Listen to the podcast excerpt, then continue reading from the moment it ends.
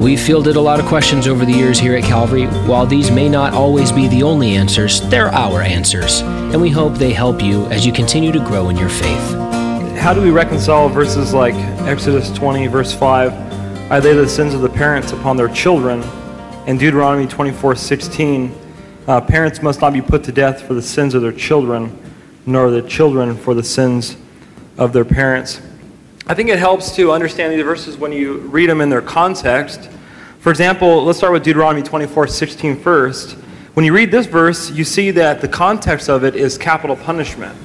And so, God, there in that passage, instructing Israel on how they were to exercise capital punishment, said that if a person commits a crime worthy of capital punishment, then they were to die for their crime. Just as in the law, eye for eye, tooth for tooth, bruise for bruise. Well, in this case, it was death. And so, you know, you couldn't come to the judges and say, hey, I'm going to have my kid die for me. No, you have to die um, for your own crime.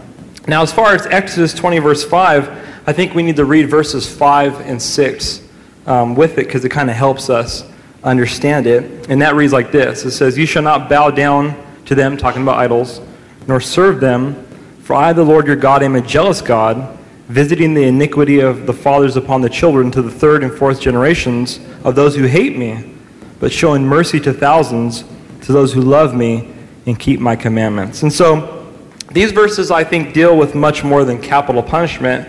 They deal with possible national punishment as a result of rejecting God's law. The Ten Commandments would be a summary of God's law. And Deuteronomy 28 tells us that the result of obeying God's law would be blessing for Israel but the result of forsaking God's law would be cursing for Israel. Now, in talking about national punishment, it's important to point out two things. Number one, this generation who would receive punishment would follow after the sins of their fathers. In other words, the sins of their fathers would influence future generations. We all know that. The decisions that are made often in our nation will affect the future generations, and that's what would happen in Israel as these kings would come on the scene and they would start worshiping idols, it would be a downward um, slope for the future generations. And second, notice it, it says here, those who hate me. And so those, those, future, you know, those future generations who would receive judgment would be those who hate God. In other words, they would not be walking with God. And so nobody is judged for the sins of their fathers, they're judged for their own sins. And Ezekiel makes this very clear in his book in chapter 18. As we see Israel, they're going to be brought into captivity because of their sin um, and because of rejection. Ezekiel's talking about in the scene says, No, you're going to die because you're sinning just like your fathers. And so uh, the way I would reconcile these two is that, yes, God does bring judgment, but um, it's specifically for the person's sins. And, and if they're willing to turn from, from those sins and love God, then God will show them mercy.